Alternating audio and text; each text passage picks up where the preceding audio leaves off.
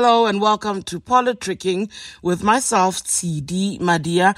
This is episode 22, number 22, 22 of season three of a politics podcast brought to you by Eyewitness News. Now, this episode is the last of the season. We're taking a break, tiny, tiny break, because when we come back, this country will be closer to the elections. And as you know, or as you should know, that's a very fractious period in the country. So hey, hobas pity pity galore, um, in the lead up to 2024's elections, taking a tiny, tiny, tiny break. Mm, tiny volume, tiny break, and we'll be back soon. But before we do, we're going to have this lovely conversation with the speaker of the Joburg Council. I'm always fascinated by Colleen Makhubele for many reasons. I'm always like, where does she come from? Like, what is her story? And she's always wearing that t-shirt. Girls can do anything. I mean, she's right. We can do anything. So we have a conversation with her because, hey, Joburg, right, is a fractured space. I'm using fractures a lot, but it is what it is. Like with pity pity, you don't know what's going on. Every other day, there's something about emotion of no confidence. There's one issue or another, different mayors. Hey, guningi, there's a lot. as the young people say, guningia, at what happens in Joburg. But anyway, so we chat to Colleen Makhubele, get her thoughts. And of course, her political party, COPE. Yeah, that's actually, that's actually the perfect example, right? That is the example of Guningia, right? Yeah. If you had to set it down, illustrate Guningia, I'll put an emblem, a flag. I'll put the COPE symbol right there. So yeah, this is what Guningia looks like. But anyway, we have a conversation about all of that. Take a listen.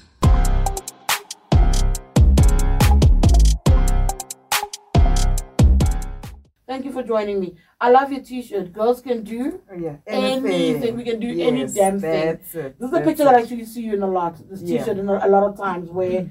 in different colors your motto is girls can't do anything. Uh, Women's Month is drawing to an end. We've had a, an interesting month where you've had Banyana Banyana, mm. you had the netball doing well. There have been some achievements yeah. as far as the women front is concerned. Of course, the setbacks, but we'll talk about them. But as the month draws to an end, what are your thoughts? Thank you so much, Tshidi, and thank you for having me. I think um, you're correctly um, putting it. We've had some great achievements. We celebrate the achievement of Banyana Banyana and we've seen not only them great women that really have done well that we've recognized in this month, but I think um, what really stood out for me as a sore thumb is this BRICS that we've just held in this country. 46 head of states, no women in there. And um, I think that's really an indictment to women for a feminist movement that started in the 18th century fighting for political power, freedom, and rights and to sit here in the 21st century where power has been shifted. Uh, big discussions were held about currencies and you know money is going to be flowing in, in avalanches of volumes and in the very little or none of women representation for me i ask myself to say do we have a termination point to this struggle for women or is it just going to a perpetual talk show where um, we get together during this month and hold conferences. I was even alarmed to hear and read that women conferences actually are on the rise, and we've got 80% of conferences held all over the world is women conferences. But what? where it matters, yes, but where it matters the most, women are just not there. So I don't know whether mm. indeed are we making an impact? Is it effective? Must we change our struggle to uh, you know, look like something else because the way we've been doing it is just not working. Policies are there, they're just not being implemented. Not even shame for this men to even come together and look like that. You know. Can I just say something to that? I think you must give South Africa flowers a little bit, approval. Our foreign secretary is a woman. Dr. Naledi Pandor, our foreign minister, international relations minister, is a woman who was at the table, who influenced what felt to a lot of us like a successful BRICS conference. But beyond BRICS, right, and the fact that there's not enough representation on the international scale. Very recently, there were talks, the moonshot talks that became a coalition, um, yes. what is it called? National Di- Coalition Dialogue. No, no, the convention, but I want to remember the name, the National Charter for South Africa. Mm-hmm. I think that's what it became. No, multi party charter for South Africa. That's the end name. We stood there watching just men speaking about Yeah. women issues. Yeah. I was wondering when I was watching them, thinking about a conversation I had with Dr. Nkosazana Dlamini Zuma about how at CODESA at the mm. beginning, women actually left out. Mm. They fought their way to the table. So the idea of when does the struggle end is something I can't see in mind. Mm. You lead a city like Johannesburg, and I've noticed that you tend to go out to communities quite a bit. Um, in your engagements, what are you hearing about the plight of women in the city that you serve? Look, I think um, most women are number one crying for opportunities, and um, the second plight is really on the GBV, the abuse of women that we see, and it all hangs on women being able to be that independent woman and uh, the opportunities, whether it's job or business, being open and available to them. But I think one of the key things that we are seeing is that sometimes the door opens but we are not able to retain women and they thrive in different industries because there is no sufficient support for them. You know, um, I'll tell you case in point about myself. If I didn't have sufficient support at home to be able to do what I do, I, I don't think I would last long enough because I've got small children, you know, um, 12 and 14 years old. And if I tell you, maybe I've seen them for three, four hours in the past week leading up to now. And uh, those are some of the things that affect women because the type of job that you now have to do in order to be where decisions are being made by men and participate at that level, it, it demands of you to make certain sacrifices and you need support. And if you don't have enough income to be able to get that support or family or partners around you that can provide that support at home, make sure that, uh, you know, whether it's children or other things are still running while you're focusing on this it becomes a problem. And we see that a lot. That's why women will then withdraw from such spaces until a certain age. But by then it's too late. We're saying we want young women, we want able women. We don't want J. Abomagogo, you know, who can't even walk properly but are dealing with different, you know, things that are and even disjointed to what we are facing right now. As opposed to the women that you've mentioned are in their 60s going to 70s. They can't represent my views, you know, with all respect, you know, and um, so, so for us, it's a it's a big question. How do we have women come in but stay, thrive, and multiply in there, rather than a, a revolving door? One woman comes, she leaves, you just get another one. There's no growth. It, it- it's just a, a passage through, you know. Your assessment of women in politics with that in mind?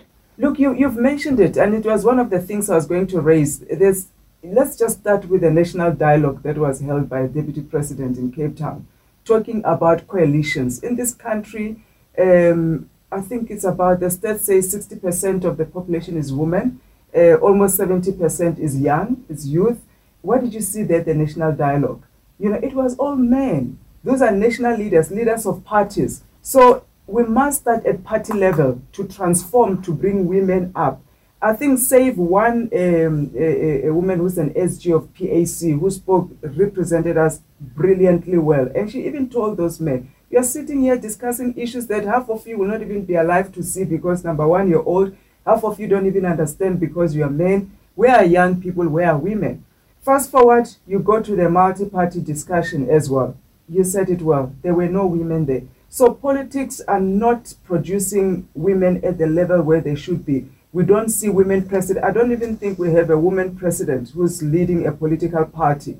You know, a deputy president. Maybe we've got an SG, we've got a deputy SG there, etc. But really, where it matters, where it ticks, we don't see women, and I don't understand why. One of the things that really irks me is this thing of creating parallel structures of women's league. What for? And this is where we get it wrong. Why do we need a women's league if we're saying the society now is open, it's inclusive, it's in, they needed women's league then because they were excluded. What is the purpose of it today? Because then none of those policies and uh, things that are being discussed there are carried to the mainstream. Women must be part of the mainstream. If you believe we are capable, we are able to add value, put us in the mainstream. It's a very interesting take because I think the EFF, which has been refusing to launch a women's division, has seemingly launched a women's subcommittee of sorts this very week that we're coming Yeah. into now. There seems to be issues around you, your character. Do you put Mm. that down to the fact that you are a woman? You are a member of COPE. Some issues, some members are grieved with just the existence of Colleen. Is it just down to being a woman, or is it due to the kind of politics you engage in, in on how you've shaped your politics?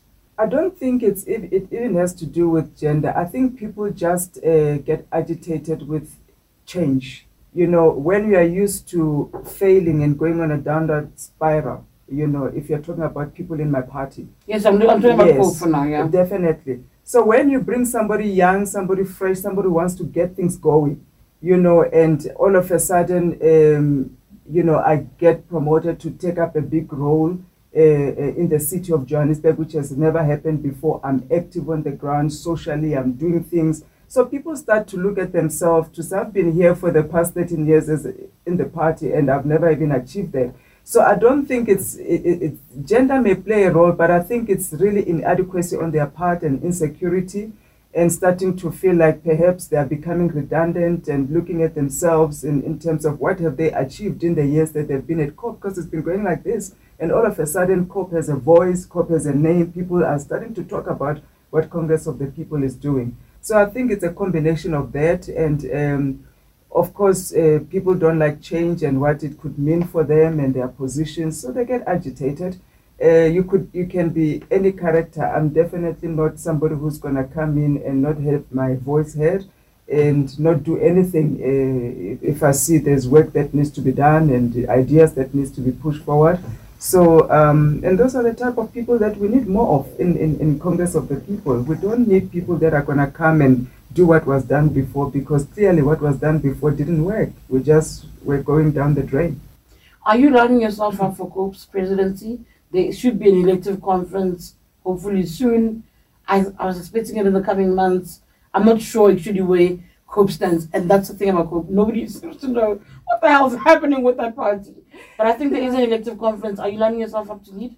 Look, uh, we also are waiting to hear. Uh, Oh, so you also we don't also know. are waiting to hear uh, when are we going to have the elective conference because we must have an elective conference. It's part of our constitution in order to elect the um, leadership that will contest in 2024. And um, look, you, you would know that politics uh, work differently. Um, it's the people that must uh, recommend you and nominate Mm. you. So indeed, if I'm nominated and there are people who feel they are confident in my leadership and I can take up, you know, and um, I would avail myself. But if they feel there are other people that can still do that, I will definitely support. So we, we, we're always available as and when we are required to take That's a very ANC position you've just taken there, isn't it? To say that you'll be called upon when when people vote, people must ask you to, to, to be available, you'll avail yourself. It's very ANC talk. And I'll tell you what we tell ANC leaders, it's Yeah. archaic. It's Yeah. really not progressive. Yeah. So if you and I are having a conversation today about taking on the mantle and owning your politics and shaping the future, I will then ask you the question again. Yes. Are you eyeing the presidency of COPE with that in mind? Please don't give me an ANC answer. it's not an ANC answer, but um, look, at the end of the day, it's people that must vote you in. Like I said, I am available to lead the party. so you have the ambition. I have the ambition to lead the party. I am available to lead the party, and I've said that uh, before, even to the leadership. But I think it's the timing that will uh, determine whether it happens now it, or it will happen in the next conference. But if you ask me today, are you ready? Yes, I am ready. Uh, are the people ready for me? That is the second question. But uh, as Colleen, I think I have the qualities and um, I have prepared myself and uh, gained experience enough to be able to know how we can take the party forward. Can COPE afford to wait as far as the elective conference is concerned? We are edging closer and closer to 2024. You're a party that's pretty much written off. You barely exist in parliament. Can you afford to allow this to linger? Uh, certainly not. We cannot. And um, we keep pushing all the time. Of course, there are processes that must be taken um, up in order to ensure that the conferences sit. And, um, you know, it, it also costs money as well. So we need to ensure that we've got the budget, the, the, the processes, and all those people that are going to be delegates, etc. So there are those things that are already underway. But you are correct. I mean, um, national elections uh, probably are happening within the next 10 months at most, you know, Mm. and um, we have to now get ready to campaign. Every other party has now sorted its house, its house, its internal issues and battles that normally are come with uh, elective conferences, and they more or less are trying to consolidate and align.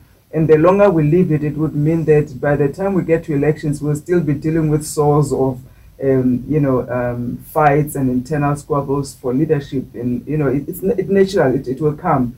But the sooner you deal with it, the better. But more so because people want to understand what COPE is about, who are the leaders that are being uh, brought forward, what kind of a manifesto and all of that we're going to take forward. Because the leaders that are going to be elected must then come together and put the vision uh, uh, for the party and for the nation, you know, uh, preparing to govern. And, and those things, they also need time so that, and also to communicate to the people and get their buy-in and convince them and lobby and campaign. So it's a whole lot of things that must happen. No, we don't have the time, and the luxury of the time is not our, on our. Um, How does COPE salvage the organization? what do you mean salvage the organization? I mean, you and I agree that it's been on a downward trajectory. In fact, we don't Mm. even need to agree. Mm. That's just a fact on paper. It's damaged its own reputation, its Mm. leadership squabbles.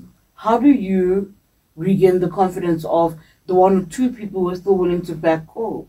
Mm. COPE has done a lot of damage to itself in the public eye. When we see physical fights break out at media briefings, Mm. that says something about the organization. Mm. And in order to get back at least a seat or two in parliament, you must win back the trust of people. You must salvage something about your reputation. How does it go about that? Look, I think um, uh, to the contrary, yes, there have been a lot of things that have suggested that perhaps our image is dented, which, yes, we need to work on the image.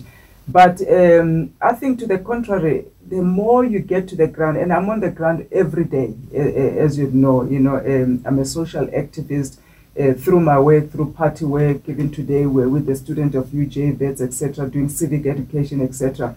And um, it's amazing how people see, cope, and view what is happening as part of the cleansing process, and they see the new leadership coming up. Because what gives people confidence is the leadership that is at the helm. And um, it's people like us who start to inspire, you know, uh, confidence in the party. And for me, you look at many other parties, whether it's ANC or PA and all of that, you know, all of them have their own issues that suggest All they- of them, all of yeah. them have issues. So we don't take ourselves as an isolated ourselves as an isolated case, but we do think for us at the moment we are taking too long to reach a point where we can start focus on this is the leadership, this is the vision of COPE, let's move in this direction, you know, and uh, that's how we are going to salvage ourselves. The sooner we get to the elective conference, and you, you know, the frustration, and I've said this before, of many people that um, even uh, Bloom or Madisha and any other that left COPE over the years is the internal democracy, the internal fights. COPE is a party that has never been accused of corruption. It's a, the only party, really, that has shown itself to be able to bring in new, fresh leadership as well. And um, we, we've been governing well in the city of Johannesburg. Wherever we are placed, we are able to do well without any um, scandals or anything that comes with it. So, given ourselves, given the um, ability to restore these internal things, I think externally people understand what COPE stands for. And a lot of things that COPE has said in its formation in terms of where the direction of the ANC was taking, hence the breakout, has actually come to pass. So you can see that there is some sort of insights and understanding of uh, you know how things are going to pan out, and we organize ourselves in that manner. And we're a modern party, you know, we're not a political activist party that uh, is going to look for people that uh, you know are not educated, people that cannot add value, that have no experience. All the leaders of COPE have some kind of qualifications, and they have uh, experience, and they've got um, uh, you know a, a prior. Um, what can I call a profile that you can stand on and, and, and, and back up, unlike some of the leaders that we see coming up that are questionable. So if we can salvage ourselves and, and, and build on those strengths that we have instead of, you know, really uh, displaying our weaknesses publicly, I think we can do well. How did you actually find your way? I mean, there's a reason I'm asking this. How did you find your way, your way into the political space? I mean, I looked at actually some of your qualifications studied in Malaysia. You got quite a broad spectrum of qualifications. There's IT here. There's all sorts of things that you studied. Um, How did you find yourself in the space? Interesting. Actually, um, I, what sparked my interest is when I was appointed as the chairperson of the post office. Yes, you Yeah. that too. Yeah. And um, that gave me a glimpse of actually what is happening in, in government and parliament, you know. And we've always been on the outside criticizing, talking about uh, politics as, you know, a dinner table talk, etc., with all sorts of uh, grievances. But when I got to understand uh, one of the key causes of why we are where we are as a nation is because there's been a brain drain out of the political space. Me and you, who get education, who are, you know, um, experienced, we want to go to the private sector. We don't want to work in government, and for many good reasons. You know, the minute you step into government, all sorts of attacks come. It affects your reputation, etc. But the resultant of that is that you've got parliamentarians that are, do not have the right qualifications, dealing with serious issues of budget, technicals, issues of service delivery policies, etc.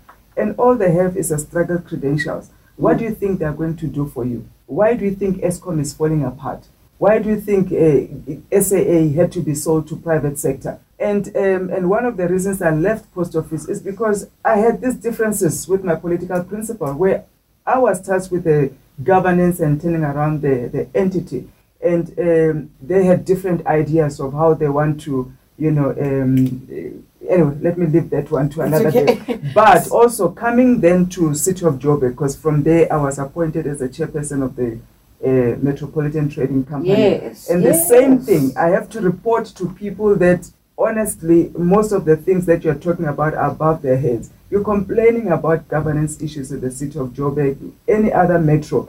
There's a study that says 70% of councillors that we have do not even have matric.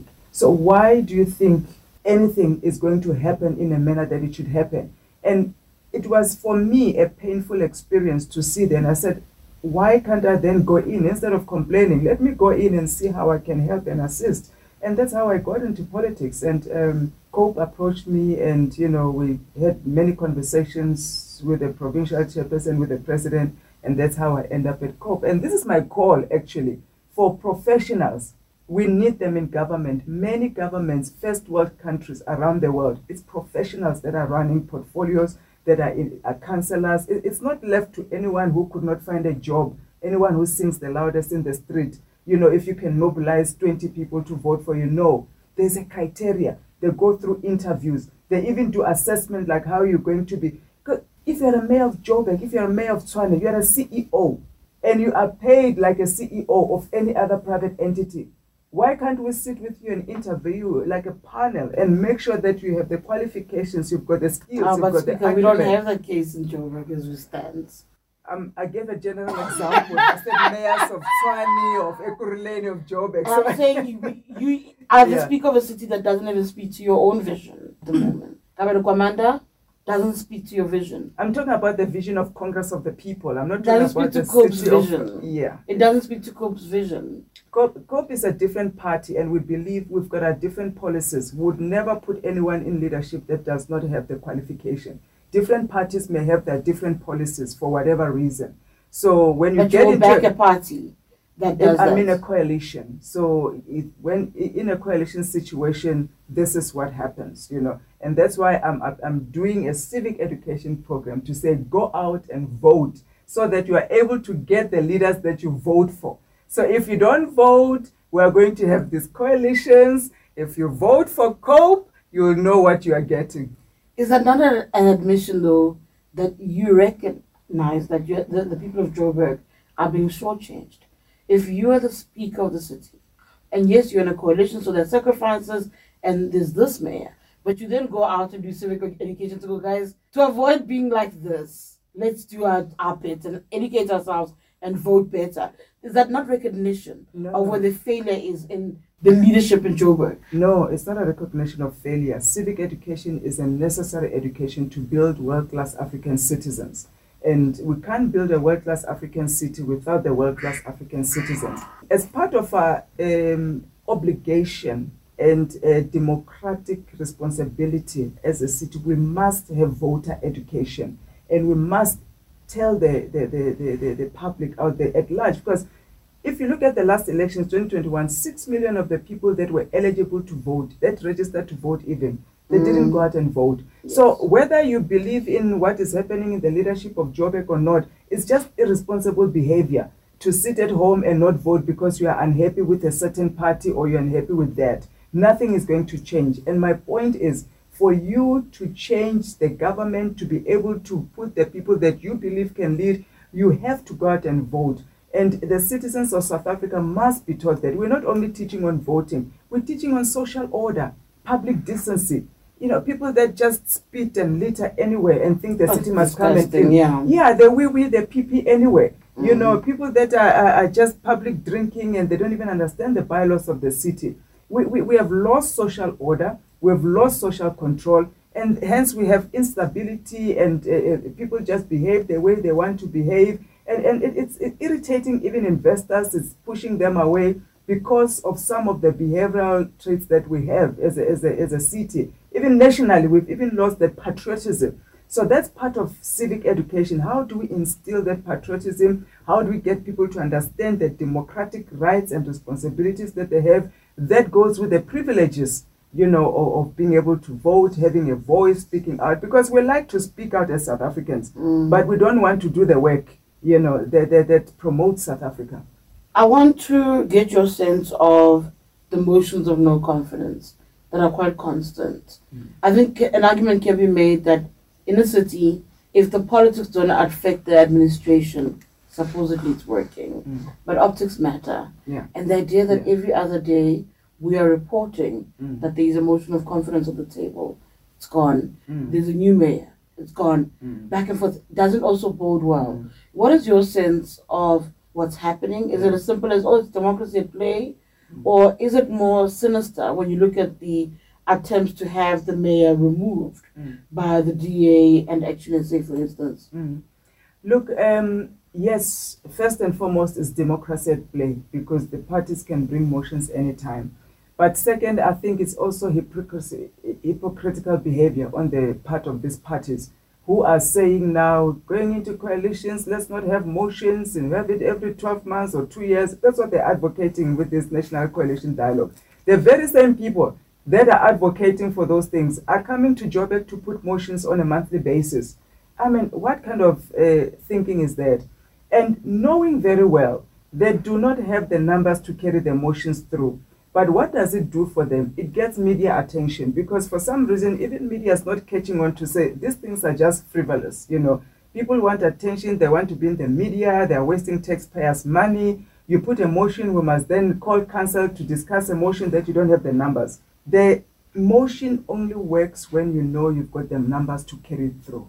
And hence they are withdrawing them now because they could not get themselves together with Action SA and all the other uh, uh, parties that they were with. The GLU has the majority of council now.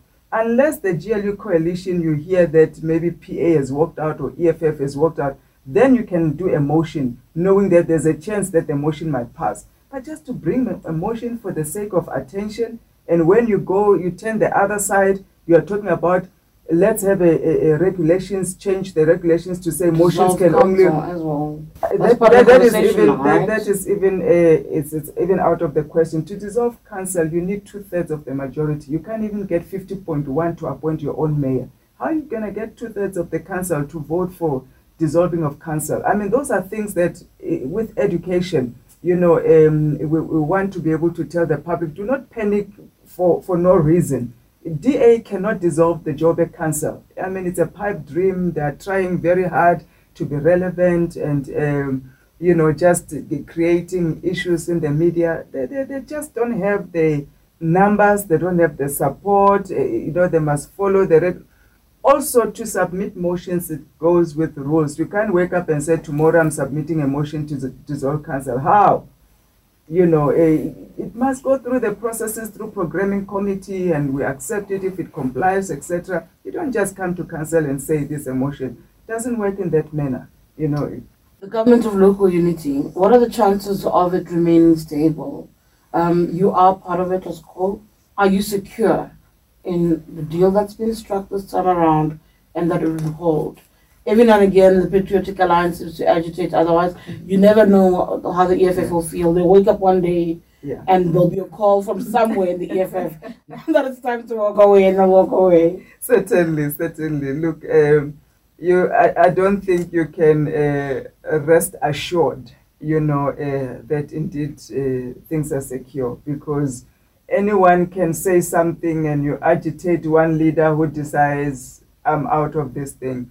Because um, coalition agreements in general, they're not binding. These are loose arrangements that we have to work together. So anyone at any point can decide to walk out. But as things stand now, uh, my personal view is that um, it is secured up until 2024.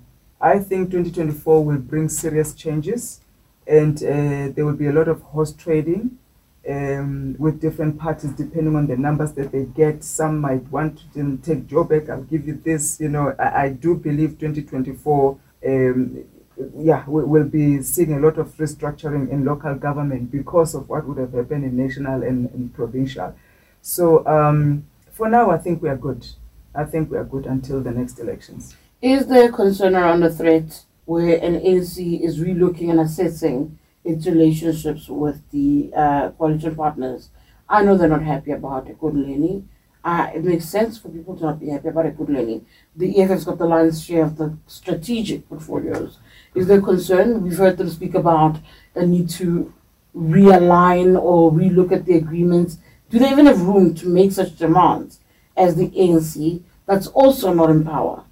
You know, as long as you did not win uh, elections, I think you don't have room to make demands that you know are ideal for you. I think we're all working in a compromise situation. Um, of course, they feel because they've got the majority of the numbers, then they should have, you know, similar attitude to what the DA had, the big brother. We should have this because we've got the majority of the numbers. We may not have 50 plus one. Doesn't work that way in a coalition. With my one seat, with your 90 seats, we sit around the table and we all bring, you know, the same value because without this, you cannot be in government. So some of these talks, um, until they win elections, they're just really, um, uh, it's just talks that are not going to help them. Because if the minorities, and they keep even insulting the minorities, you know, these minorities that are uh, governing, etc., these minorities that are there, and forgetting that if not for these minorities, they, they did not win elections. They did not cross the river in 2021. And there's a saying that President Lekota always says, do not swear or insult the crocodile before you cross the river. And we know that they are not going to cross this river 2024 as well. So, with all of this talk that is happening, um, the power is shifting, uh, if you have not realized, to minority parties as well. We suddenly have a voice, we suddenly are more empowered and strengthened to compete more. And I think 2024 minority parties are going to play a very big role in being kingmakers, you know, um, because I don't see these big parties really doing better than what they did in local government because things have just gotten progressively worse for them. DA has messed up Tshwane. Uh, your ANC, we don't even have to talk about it. That's why we had 6 million people not voting. So it, people are looking at alternative parties, alternative leaders like us to say, please strengthen, do something. We want to support you. We cannot have what is happening in Tshwane continue. What is happening in Ekurhuleni continue. What is happening you know, uh, perhaps even Joburg, you know, continue. They want different leaders that are going to bring something new and, you know, totally new faces that are going to drive provincial and national government as well. You don't worry that the attempt to get a national dialogue proposed amendments that already exist as far as the cooperative governance department is concerned around navigating coalitions will curb the role of smaller parties. I mean, some are suggesting that you need to meet a particular threshold to make it onto the table. Are you not worried about this role that you see yourselves playing next year? Will actually be cut short before we get there? No, because we know that we're going to pass the threshold. Although it's just a, a sinister thing on their part, you know, because whether, uh, and constitutionally it's wrong, to do that they must first change the constitution. Because in South Africa, it's a diverse community you know, uh, that 1% that I represent, it's people that have a voice that need to be heard, that believe in COPE. So, what are you saying? because these are the people that do not meet 1%, therefore they don't matter. We're not going to consider them. I mean, you, you think about it in a broader term, it's not good. You look at Europe, can afford to do that because perhaps they're all white people that are there with, uh, you know, segments of a population that has come as migrants, etc. Here, you, you, you have everybody who believes is an African, and our constitution gives them that right. And all of those people from whether it's Indian or colored or Malays or Portuguese or whatever, whoever is a South African, because we have declared ourselves from the Freedom Charter, from the Constitution, South Africa belongs to all. So every voice in South Africa must be represented. What they are afraid of is um, what is happening now in Johannesburg. We could very well end up with a minority president in 2024. And the possibility is great, and we are looking forward to it, and we're going to push for it. Tell me your thoughts about what's happening with MTC. You did say you were board chair at some point. Yeah. It seems to be in the middle of a tussle. Mm. What is your sense of what's going on there? Look, um, MTC is a very strategic entity in the city of Johannesburg. As you know, that uh, one of our strategic objectives is to be a, a smart city driven by technology. And MTC is that entity that is going is supposed to drive the smart technologies and make us that world class African, you know, uh, smart city. And um, I think uh, over the years, um, it has not really achieved its purpose, what it was supposed to do. It owns a very large network that was underfunded, um, that were not able to provide adequately, um, you know, as planned Wi-Fi and technologies to a broader community, close the universal access of, of, of, of technology and, and, and, you know, uh, uh, information technology. And um, because of the funding requirements of MTC, it does become a tussle. And um, there's a project that was started by, um, actually, it was Herman Mashaba at the time, to sell the network to a partner who will be able to, uh, you know, put money into it and revive it and make sure that we compete, you know, uh, with the likes of MTN, etc., but more so provide services in the city of Johannesburg, you know, on, on an online basis. But um, that was back and forth. You know, it was also politically motivated because the idea is brilliant. We have to give it to a good operator who can upgrade it, put his money there, recover his money, and hand it over back to the city as a network that is fully operated and integrated to all our services. But um, I think those politics now are sorted. It has now moved to uh, transport because transport being a driver of some of our technologies. I'm trusting that now we're going to move with this. It's called EBM, Extended Business Model, uh, for that whole network. And I, I hope that now we'll be able to get it off the ground because it is very critical. The DA wanted to kill it, and hence now we have to, um, it delayed to when the, the DA led multi-party, whatever. They didn't want this MTC to, to, to, to work for whatever reason. But now, part of our key strategic objective it's with transport and we want it to work. We want that every citizen of Joburg should be able to log on to the internet, to be able to get the services that they want, communicate. Children must be able to do their homework. Uh, they don't have to run to a physical library. They must be able to connect. Of course, all of this is underpinned by energy as well, so which is another story. I was about to ask about energy. Mm, Um, the issue of load shedding. yeah. There are attempts to move the needle to bring it to an end to deal with frustrations residents feel. How much closer are you moving towards um, getting rid of load shedding for the city? Do you know how far the process is? We just had an energy in and the premier was uh, presenting the plans because it's driven at uh, it can be a local issue, you know, it's provincial and more so national issue. Look, um, until we have a solid energy mix, we cannot end load shedding.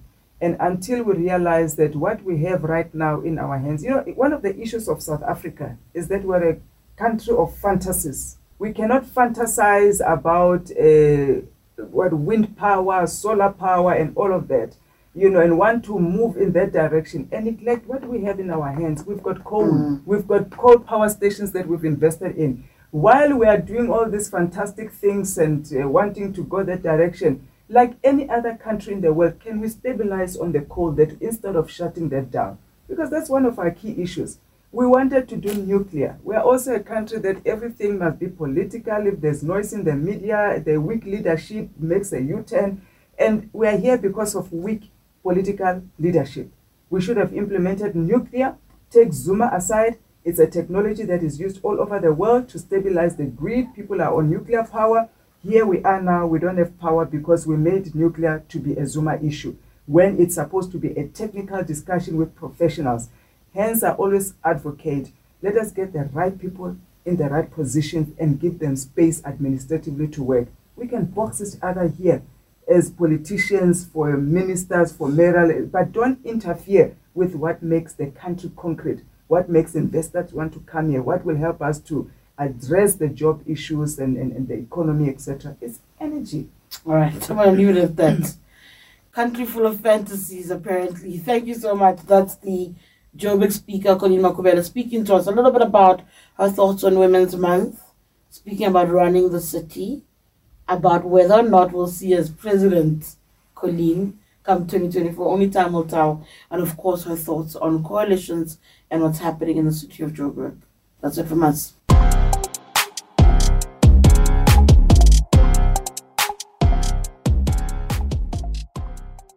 That's it from us. A special thank you to Lerato Herfler and Tidiso Twala. For Eyewitness News, my name is Tshidi Madia.